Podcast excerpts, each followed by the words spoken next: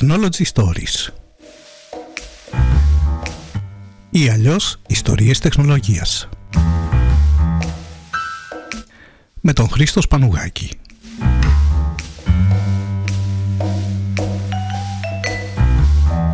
Ένα podcast με κουβεντούλα και σκέψεις γύρω από την τεχνολογία που μας περιβάλλει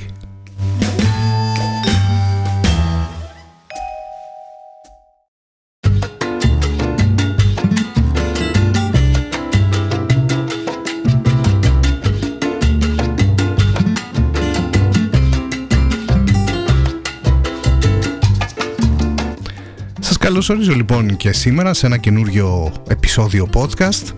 Τα, το podcast μου είναι, έχει τίτλο «Ιστορία της τεχνολογίας» και στα αγγλικά «Technology Stories». Είναι ένα podcast το οποίο αποφάσισα να το δημιουργήσω αρχικά για να περιγράψω όλες τις τεχνολογίες ε, ε, που μας περιβάλλουν όπως επίσης να μοιράζομαι και κάποιες σκέψεις όπως επίσης και ειδήσεις γύρω από το κόσμο της τεχνολογίας. Στα επεισόδια αυτού του podcast θα ασχοληθούμε λοιπόν όπως καταλάβατε με ό,τι συμβαίνει γύρω μας και σχετίζεται με την τεχνολογία που όλοι χρησιμοποιούμε καθημερινά. Μια τεχνολογία η οποία είναι παρούσα παντού. Στο αυτοκίνητό μας, στο σπίτι μας, στο τηλέφωνο που χρησιμοποιούμε, στις συσκευές που χρησιμοποιούμε για τη δουλειά, μέχρι ακόμα και στις ηλεκτρονικές συσκευές που έχουμε στο σπίτι μας. Ε, υπάρχουν όπως ε, έχετε ακούσει, έχετε δει προφανώς, έξυπνα ψυγεία, έξυπνες κουζίνες, έξυπνα καλοριφέρα, έξυπνοι θερμοστάτες και πολλά άλλα τέτοια ωραία. Φυσικά σε αυτά τα επεισόδια θα αναφέρομαι και θα μιλάω σχετικά με τις προσωπικές μου εμπειρίες γύρω από την τεχνολογία έτσι όπως τις έχω βιώσει εγώ.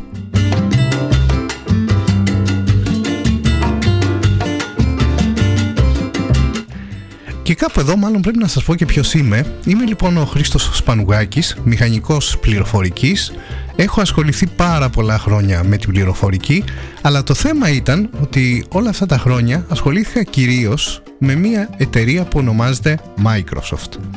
Η ανασχόλησή μου φυσικά ξεκίνησε σε καθαρά επαγγελματικό επίπεδο, αλλά ξέρετε τι συμβαίνει τις περισσότερες φορές. Όταν χρησιμοποιείς κάποιες συσκευές σε καθαρά επαγγελματικό επίπεδο, τελικά καταλήγεις στις ίδιες συσκευές και ίσως και τις ίδιες τεχνολογίες να τις χρησιμοποιείς και σε προσωπικό επίπεδο.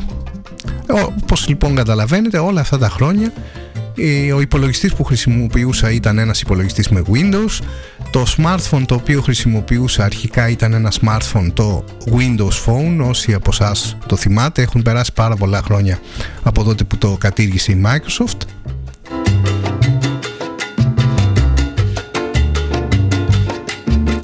Και αργότερα όταν βγήκανε τα κινητά Android γύρισα στο Android.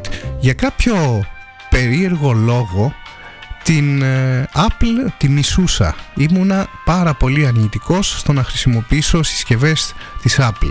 Ίσως γιατί θεωρούσα ότι ήταν πάρα πολύ ακριβές, ήταν πάρα πολύ υπερτιμημένες και φυσικά ακόμα πιστεύω ότι κάποιες από αυτές είναι αρκετά υπερτιμημένες.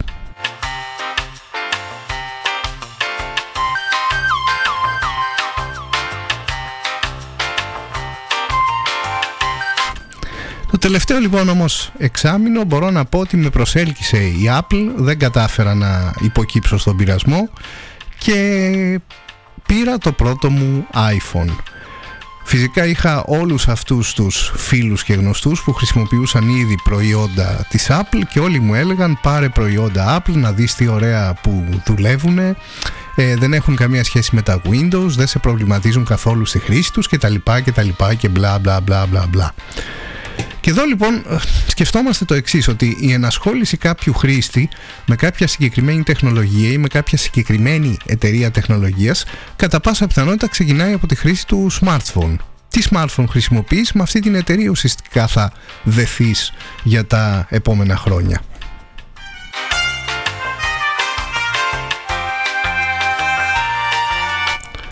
Από τη στιγμή λοιπόν που άρχισα να χρησιμοποιώ ένα smartphone με Android δέθηκα με την Google, με, το, με τα Android κινητά, με τις συσκευές αυτές αναγκαστικά.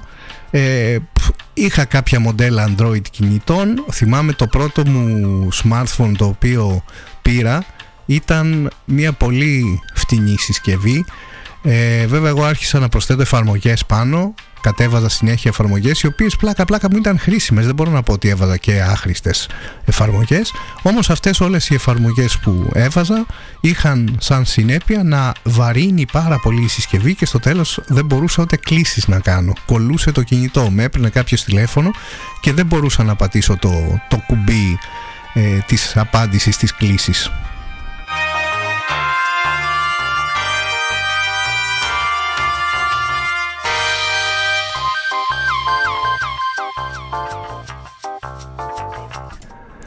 Πήρα λοιπόν και άλλες συσκευές Android κατά καιρούς και κάποια στιγμή ήρθε η ώρα πρόσφατα ουσιαστικά κάπου εκεί μέσα στο καλοκαίρι νομίζω ήταν μέσα στον Ιούνιο που αποφάσισα να αλλάξω συσκευή. Και σκέφτηκα να το κάνω το βήμα να αποκτήσω και εγώ το πρώτο μου iPhone. Πήγα λοιπόν, πήρα το πρώτο μου iPhone και εκεί άρχισα ξαφνικά να ανακαλύπτω έναν ε, καινούριο κόσμο. Ε, αυτή η αίσθηση, η απλή αίσθηση της χρήσης όπου όλα δουλεύουν απροβλημάτιστα ε, υπάρχει μια πολύ smooth εμπειρία όταν χρησιμοποιείς ένα iPhone. Αυτό είναι αλήθεια. Όπως σας είπα εγώ την Apple τη μισούσα δεν ε, ήμουνα καθόλου θετικός στο να χρησιμοποιήσω κάτι σε Apple όμως τελικά μέσω του iPhone όταν άρχισα να το χρησιμοποιώ είδα ότι και οι φωτογραφίες οι οποίες έβγαζα ήταν πάρα πολύ καλές. Είδα επίσης ότι οτιδήποτε προσπαθούσες να κάνεις στη συσκευή γινόταν με πάρα πολύ απλό και εύκολο τρόπο χωρίς να σε προβληματίζει όπως προβλημάτιζαν οι Android συσκευές. Φανταστείτε όμως ότι τώρα σε καμία περίπτωση δεν θέλω να σας κάνω διαφήμιση για την Apple απλά όπως είπα σε αυτά τα επεισόδια μοιράζομαι τις προσωπικές μου εμπειρίες και ίσως κάποιες φορές θα απαντάω και στα ερωτήματα που έχετε εσείς σαν ακροατές αυτών των επεισοδίων.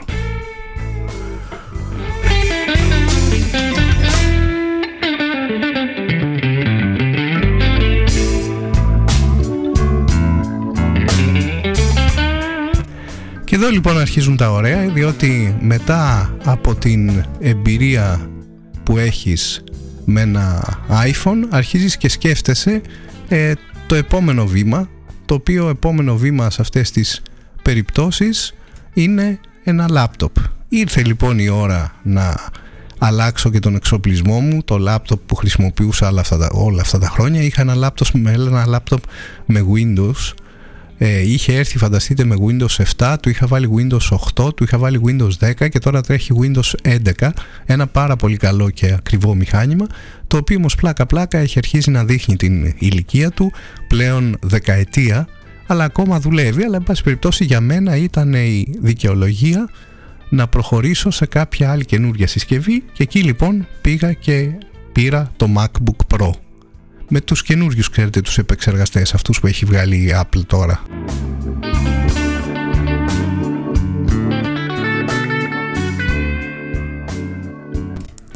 Και εκεί λοιπόν άρχισα να βλέπω και κάτι ακόμα την, ε, το integration που λέμε δηλαδή την ε, συνεργασία που μπορεί να έχουν όλες οι Apple συσκευές μεταξύ τους. Ε, για παράδειγμα σε καλεί κάποιο στο iPhone και αν έχεις το MacBook ανοιχτό μπροστά σου μπορείς να απαντήσεις από το MacBook όλα αυτά τα ωραία που γίνονται. Ας πούμε για παράδειγμα κάνεις copy ένα κείμενο στο MacBook και μπορεί μετά κατευθείαν να πας στο iPhone και να κάνεις paste αυτό το ίδιο κείμενο. Είναι όλα αυτά τα, τα ωραία που υπάρχουν όταν χρησιμοποιείς συσκευές της ίδιας εταιρείας. Και εκεί βέβαια φυσικά κάπου ήταν που άρχισε και η καζούρα από το φιλικό και οικογενειακό περιβάλλον διότι όλοι ξεκίνησαν να μου λένε καλά εσύ δεν τρέπεσαι, παίρνεις Apple ορκισμένος μισούσες ε, την Apple ήσουν ορκισμένος οπαδός της Microsoft και των Windows και τα λοιπά και τα λοιπά αλλά η λογική μου σε όλη αυτή την κριτική που δεχόμουν είναι ότι τη Microsoft θα συνεχίσω να την χρησιμοποιώ και να ασχολούμαι με τις τεχνολογίες της σε ό,τι αφορά τη δουλειά μου, σε ό,τι αφορά το επαγγελματικό περιβάλλον. Σε προσωπικό επίπεδο όμως έχω το δικαίωμα να διαλέξω ό,τι, ό,τι θέλω. Σίγουρα.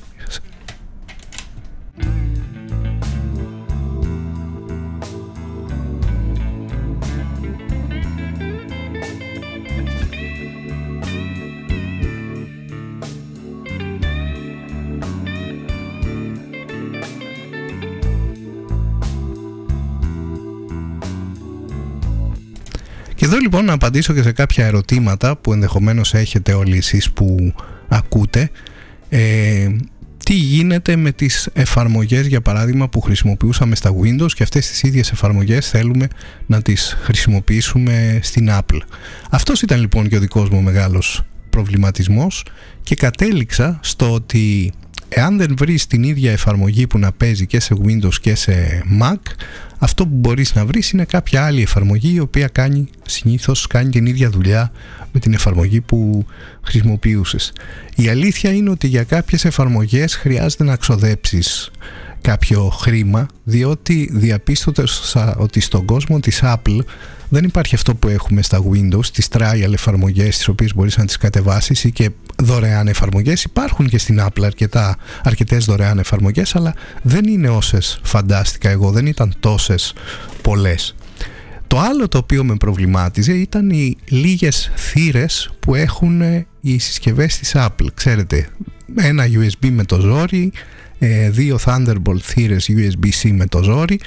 Τι θα γίνει λοιπόν με όλες αυτές τις συσκευές που έχω συνδέσει εγώ πάνω στο Windows PC μου και έχω συνηθίσει να το χρησιμοποιώ; Η λύση λοιπόν σε αυτές τις περιπτώσεις είναι τα λεγόμενα dongles. Είναι τα, οι adapters που λέμε οι οποίοι έχουν ένα κόστος από 50 ως 100 ευρώ ανάλογα με το τι παίρνεις και αυτές ουσιαστικά λύνουν το πρόβλημα.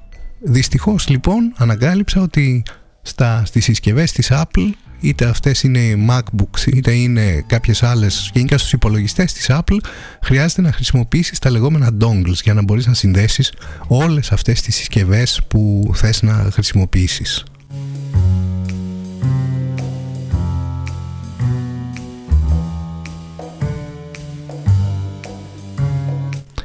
Πάντως ε, η αλήθεια είναι ότι έχω εντυπωσιαστεί από την Apple σαν εταιρεία. Δεν περίμενα ε, τόση καλή τεχνολογία σε εισαγωγικά.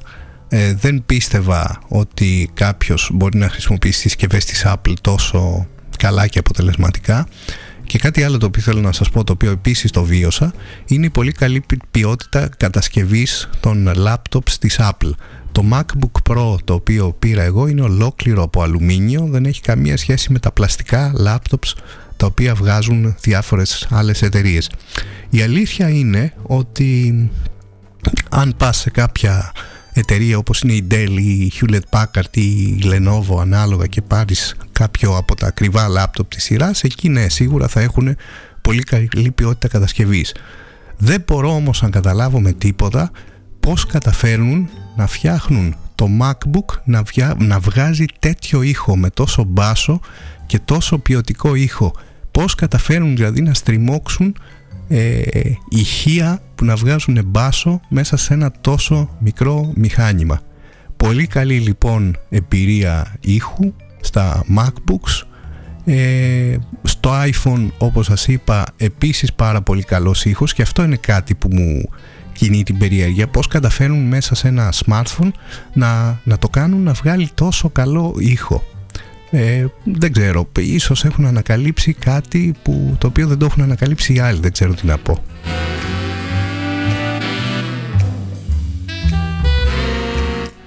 Και για να κλείσω αυτό το επεισόδιο του podcast, ίσως να απαντήσω και στην ερώτηση που κάποιοι σκέφτεστε να μου κάνετε. Θα καταργήσεις εντελώς τα Windows και τον Windows υπολογιστή και θα αρχίσεις να χρησιμοποιήσεις μόνο Mac OS. Ε, δεν νομίζω ότι θα το κάνω γιατί υπάρχουν κάποια πράγματα τα οποία έχω συνηθίσει να τα δουλεύω σε Windows υπολογιστές ε, η αλήθεια είναι ότι έχω και δύο συγκεκριμένα software τα οποία δεν υπάρχουν σε Mac, τα οποία με έχουν βολέψει πάρα πολύ. Άρα λοιπόν προς το παρόν θα συνεχίσω να χρησιμοποιώ Windows υπολογιστές, δεν νομίζω ότι θα τους καταργήσω ακόμα. Ε, από την άλλη, ε, πλέον μπορώ να παραδεχτώ ότι στην εκτίμησή μου για τα προϊόντα της Apple όλα αυτά τα χρόνια, χρόνια έκανα λάθος, ε, είχα εσφαλμένη εικόνα η οποία διορθώθηκε. Πρόκειται λοιπόν για ποιοτικές συσκευές οι οποίες ίσως δικαιολογούν και την αυξημένη τιμή τους.